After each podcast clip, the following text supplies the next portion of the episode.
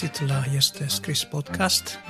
Adi Tămășan aici, gazda voastră, astăzi la episodul numărul 18.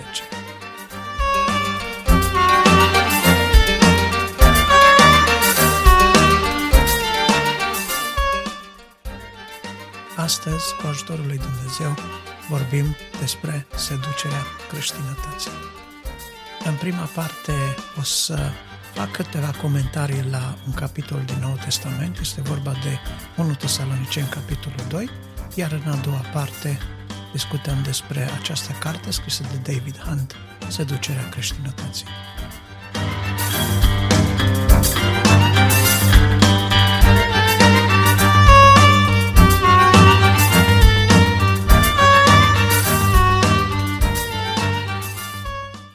În 1 Tesalonicen 2 vedem că Pavel uh, trimite înaintea sa pe Timotei către cei din Tesalonic. Pavel era în Atena, nu putuse să ajungă la cei din Tesalonic, cum ar fi dorit, însă împreună cu Timotei pare să trimite această scrisoare, iar în capitolul 2 vedem că avem de-a face cu o descriere a felului cum ei s-au relaționat la cei din Tesalonic, cum au abordat ei ca apostol, ca propovăduitori ai cuvântului lui Dumnezeu, cum au abordat relațiile cu acești oameni pe care i-a cunoscut de curând, pe care i-au uh, învățat din cuvânt și cărora ei le-au fost pildă. Îmi place să-l văd pe Pavel uh, luându-l pe Dumnezeu martor pentru caracterul lui și apoi în a doua parte a capitolului vedem că el ia martor nu numai pe Dumnezeu, dar și pe ei înșiși, adică pe tesaloniceni, pe cei care au văzut cu ochii lor comportarea lor.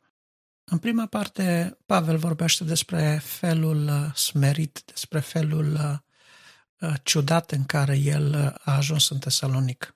Ei veneau dinspre Filipi, în Filipi au avut de suferit foarte mult, au fost închiși, au fost bătuți, după cum putem citi în faptele apostolilor relatarea cu scăparea lor din închisoare, vom putea vedea toată istoria lucrării misionare din Filip menționată în faptele apostolilor. Da, Pavel ce noi am venit plin de încredere în Dumnezeul nostru să vă vestim Evanghelia lui Dumnezeu. Și ei au făcut lucrul acesta în mijlocul multor lupte. Nu știu de ce există astăzi predicatori și învățători care pretind că au nevoie de liniște, de un calm, de ceva de o stare deosebită pentru a fi în stare să propovădească cuvântul lui Dumnezeu.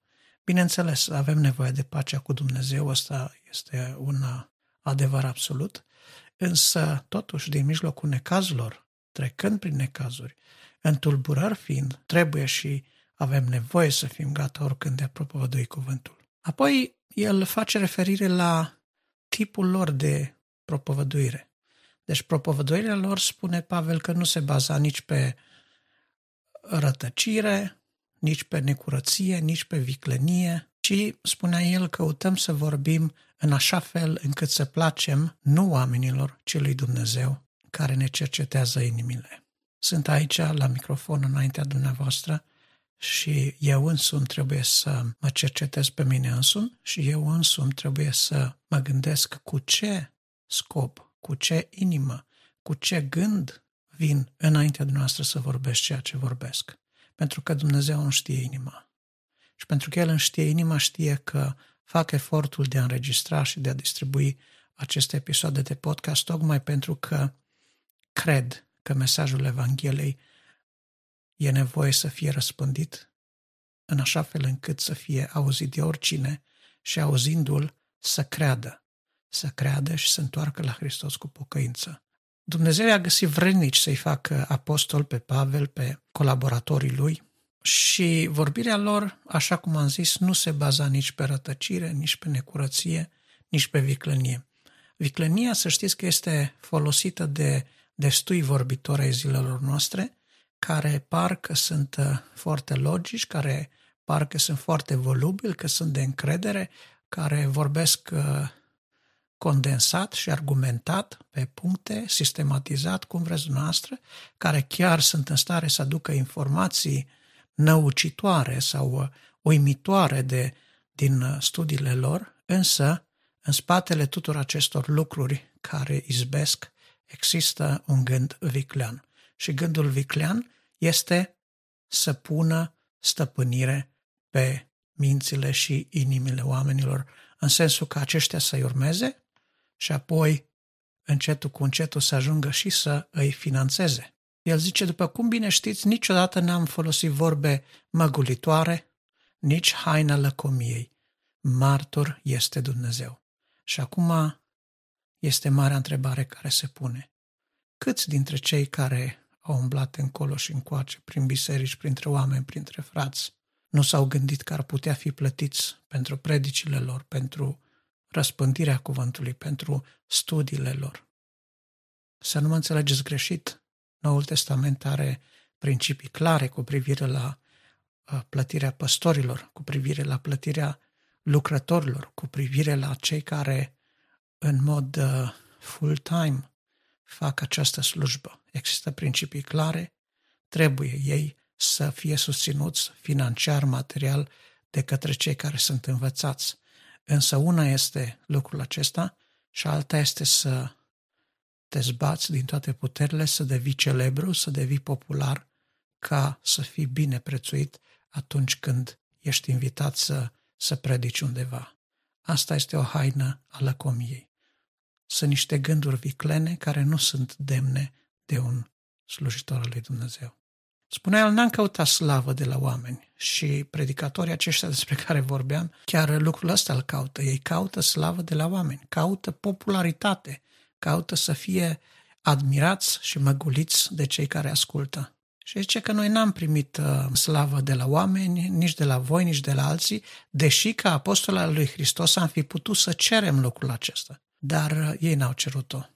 Din potrivă, zicea Pavel că el s-a arătat blând, sau el împreună cu colaboratorii lui s-a arătat blând în mijlocul lor, ca o doică care își crește cu drag copiii. Și zice, dragostea noastră fierbinte era gata să vă dăm nu numai Evanghelia lui uh, Hristos, dar și chiar viața. Atât de scump ne ajunsese răți. Ama câți dintre cei care predică Evanghelia ar fi dispuși împreună cu Evanghelia să-și uh, sacrifice și viața? Să știi că ești uh, în contact cu o mână de oameni și ți se pune în vedere. Le predici lor și mori sau nu le predici și îți scapi viața. Ce ai face într-o așa situație? Aproape că Pavel era gata să-și dea viața, zicea, pentru ei și vedem că ulterior la Roma el ajunge să moară pentru că a rămas în continuare fidel lui Hristos și Evangheliei pe care acesta a descoperit-o. Apoi aduce referire la osteneala pe care ei o aveau pe vremea când se aflau în Tesalonic, în prima lor călătorie, și spunea că ei lucrau zi și noapte ca să nu fie sarcină niciunuia dintre ei și le propovăduiau Evanghelia lui Dumnezeu. Cu alte cuvinte, ei și-au văzut în regie proprie de nevoile materiale, astfel încât să nu pună vreo sarcină financiară, materială pe cei care îi ascultau Evanghelia. Și cred că aceasta ar trebui să fie o atitudine potrivită pentru orice slujitor și lucrător, cel puțin până o comunitate nu se încheagă bine, până nu se formează bine, până nu înțelege care este rostul ei ca și comunitate în orașul acela, partea de susținere financiară n-ar trebui să fie responsabilitatea celor care doar ce se adună într-o comunitate.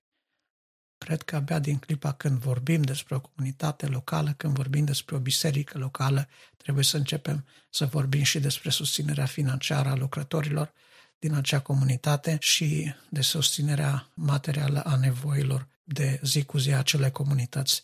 Însă până în acel moment, bine este ca lucrătorul să își procure singur pâinea. Apoi ei vorbesc despre purtarea lor, că au avut o purtare sfântă, dreaptă și fără prihană față de voi care credeți.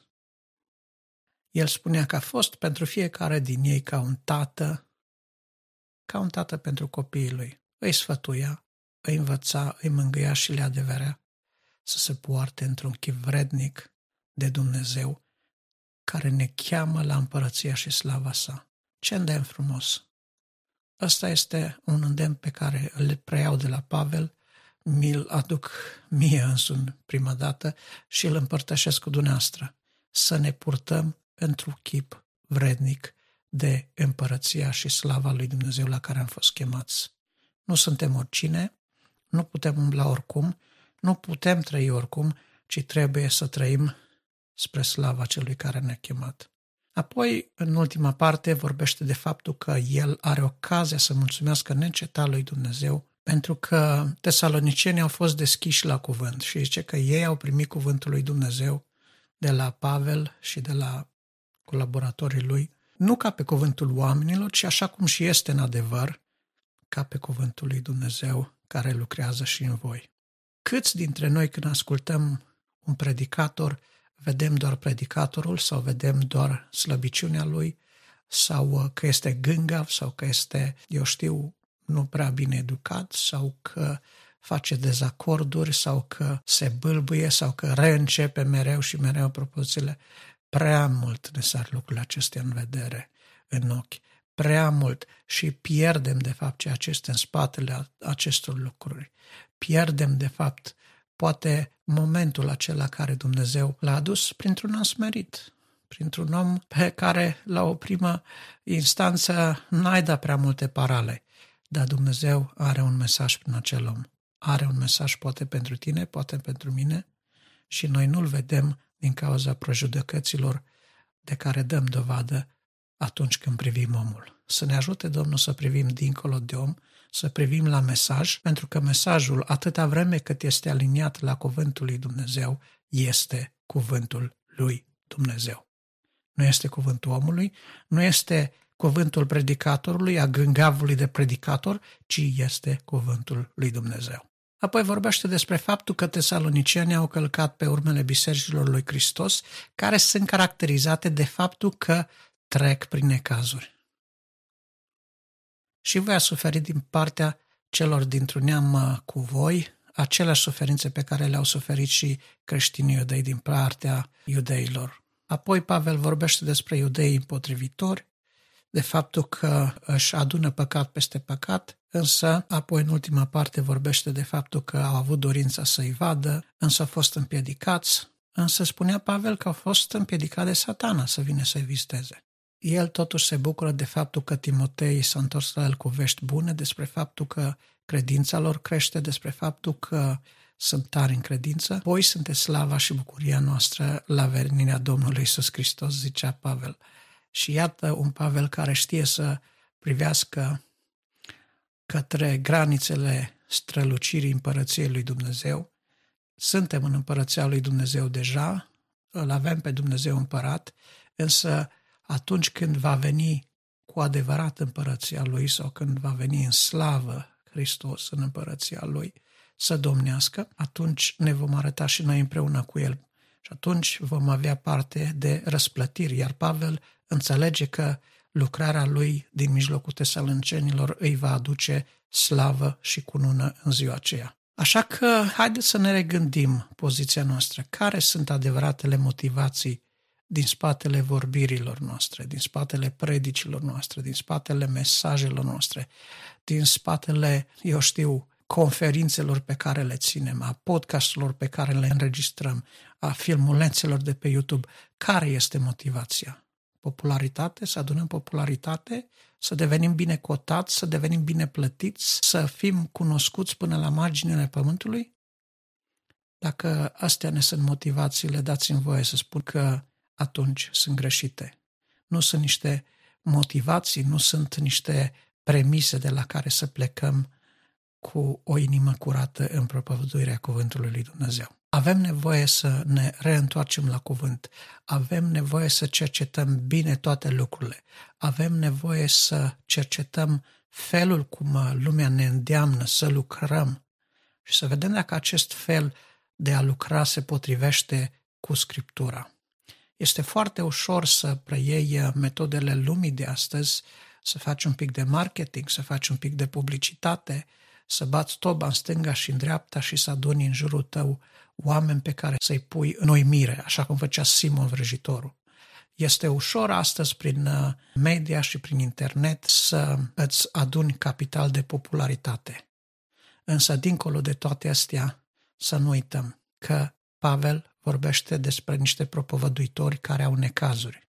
Și el i-a avertizat și pe tesaloniceni și pe toți cei cărora le-a propovăduit Evanghelia să nu vă așteptați la flori pe cale, să nu vă așteptați la succes și la popularitate, să nu vă așteptați să fiți ridicați în slăvi, să vă așteptați la prigoniri și la necazuri. Astăzi avem, în schimb, de a face cu predicatori care predică succesul, avem de a face cu oameni care cred că dacă vrei, poți. Avem de-a face cu oameni care cred în potențialul nedescoperit uh, al umanității, al minții umane, al subconștientului și așa mai departe. Și uităm că, de fapt, Scriptura ne vorbește despre alte lucruri.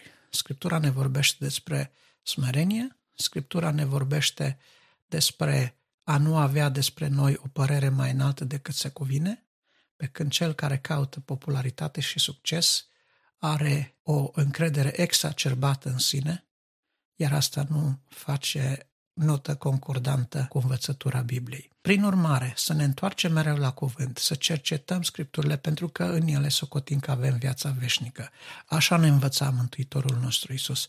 Și Domnul să ne ajute să ne întoarcem mereu și mereu la Scripturi, așa cum făceau acei creștini cu inimă bună din Berea. Și pentru că am pomenit aceste lucruri, uh, voi face ușor legătura cu cea de-a doua parte a emisiunii în care vorbesc despre cartea Seducerea creștinătății.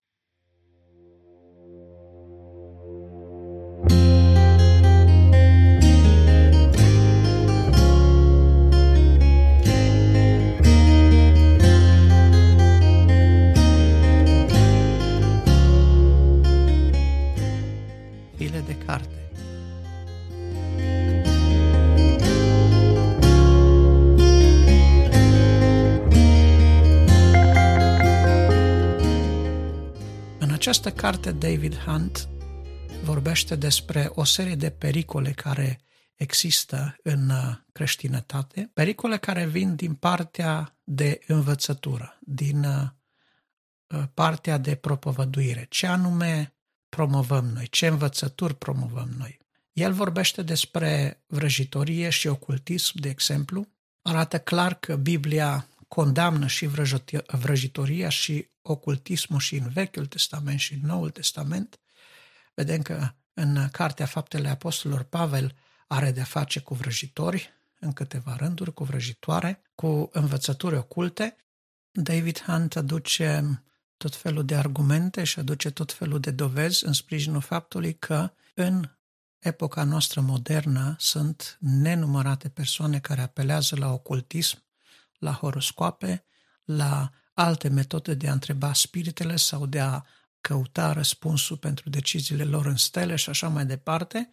Și inclusiv uh, persoane importante, persoane din uh, elită, din, uh, dintre lideri, care nu fac niciun pas important înainte de a-și consulta astrologul sau horoscopul sau a chema spiritele morților sau alte lucruri de felul acesta. Apoi David Hunt arată că anumite ramuri din uh, psihologie, din ceea ce normal noi considerăm că este o știință cât de cât exactă, are de a face cu meditația transcendentală, are de a face cu invocarea spiritelor, are de a face cu misticismul și cu ocultismul și trage aceste semnale de alarmă. Un alt aspect, o altă chestiune majoră pe care autorul o dezbate în seducerea creștinătății este despre teoria succesului și despre învățăturile care sunt aduse în foarte multe cărți de dezvoltare personală pe tema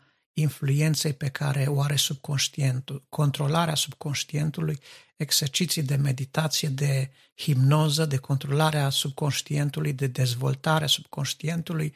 A fost foarte mult vehiculată ideea că doar 10% din creierul uman este folosit, uh, iar potențialul nefolosit l-am putea atinge prin diferite metode care sunt uh, mai mult sau mai puțin uh, descoperite de acești guru ai dezvoltării personale în uh, conferințele lor, în webinariile lor, în cărțile lor și, prin urmare, se face apel la puterea subconștientului, la puterea minții, la puterea sufletului în unele situații, la controlarea emoțiilor, la gândirea pozitivă. Pericolul care se află în spatele tuturor acestor lucruri este că oricare dintre aceste teorii care le luăm la oaltă, îl dau la o parte pe Dumnezeu și pun tot meritul pe om, pe partea umană, pe partea din noi. Îl devalorifică pe Creator, în vreme ce creația este super lăudată, este super uh, promovată. Trecând peste acest lucru, mai sunt uh, multe alte lucruri pe care David Hunt le documentează în cartea sa și, din păcate, vorbește despre lideri ai uh, unor biserici mari, a unor biserici, a unor mega biserici, care sunt influențați de gândirea pozitivă, de Evanghelia prosperității, de teoriile succesului, dacă ești cu Dumnezeu și Dumnezeu te iubește, trebuie să ai succes și prosperitate. Sunt oameni care împărtășesc tot felul de idei acestor uh, evangeliști ai succesului și prosperității, dacă putem să-i numim așa, combate, de exemplu, sau trage un semn de alarmă asupra cărților lui Napoleon Hill, de la idee la bani, însă Napoleon uh, Hill a studiat uh, principiile succesului. Și în aceste cărți, sau uh, în cea mai cunoscută dintre ele, de la Ideea la bani, Napoleon Hill vorbește chiar de faptul că el primește călăuzire, dacă putem spune așa, sau când este pus în fața unor decizii majore, intră în camera sa, face întuneric și încearcă să invoce spiritele a nouă oameni care au fost uh, oameni influenți și foarte importanți de-a lungul istoriei, printre care uh, el îi pomenește în cartea sa și încearcă să ia de la fiecare opinie, astfel încât uh, decizia lui să fie în asentiment cu acești nouă mari oameni importanți care sunt în neființă la momentul actual. De fapt, cred că și Napoleon Hill a murit între timp. Însă, prin acest experiment, prin ceea ce declară el în uh, această carte referitor la acest subiect, David Hunt spune, de fapt, ceea ce făcea el era o invocare a spiritelor morților. Napoleon Hill vorbește despre o înțelepciune superioară, vorbește despre o stare uh, superioară în care ajunge omul și el pretinde că învățăturile legate de succes și de calea către succes, el le-ar fi primit de la aceste entități superioare prin urmare, David Hunt conclude că ele ar avea o sursă ocultă. Sunt, așa cum am spus, multe alte informații. Cartea are câteva sute de pagini, este o carte consistentă. Pentru cei interesați în a-și păzi sufletul și mintea de rătăciri, de istorisiri închipuite, de învățăturile dracilor, cartea este dinamită curată. Este un izvor de informații extraordinar. Vă recomand cu toată căldura să o citiți și mai ales să vă țineți departe de orice vi se pare rău, de orice învățătură a lumii, a Duhului lumii, de orice rătăcire și de orice viclănie și mereu, mereu să reveniți la curăția din cuvânt și la ceea ce ne învață Scriptura să iubim și să prețuim și să cercetăm cuvântul lui Dumnezeu, așa cum spuneam, pentru că în el avem calea către viața veșnică. El este viața, Dumnezeu este cuvântul. Așadar, să iubim cuvântul și să învățăm să nu trecem peste ce este scris. Amin.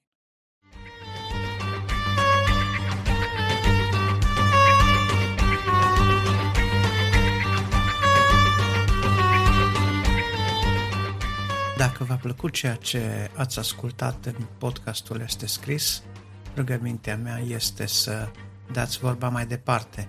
Folosiți butoanele share din cadrul aplicației în care ați ascultat podcastul sau dacă l-ați uh, urmărit direct pe website, folosiți butoanele de share din website și distribuiți acest podcast la cât mai multe persoane, la toți prietenii dumneavoastră, pentru că împreună cu mine și dumneavoastră credeți că are un mesaj care chiar trebuie auzit.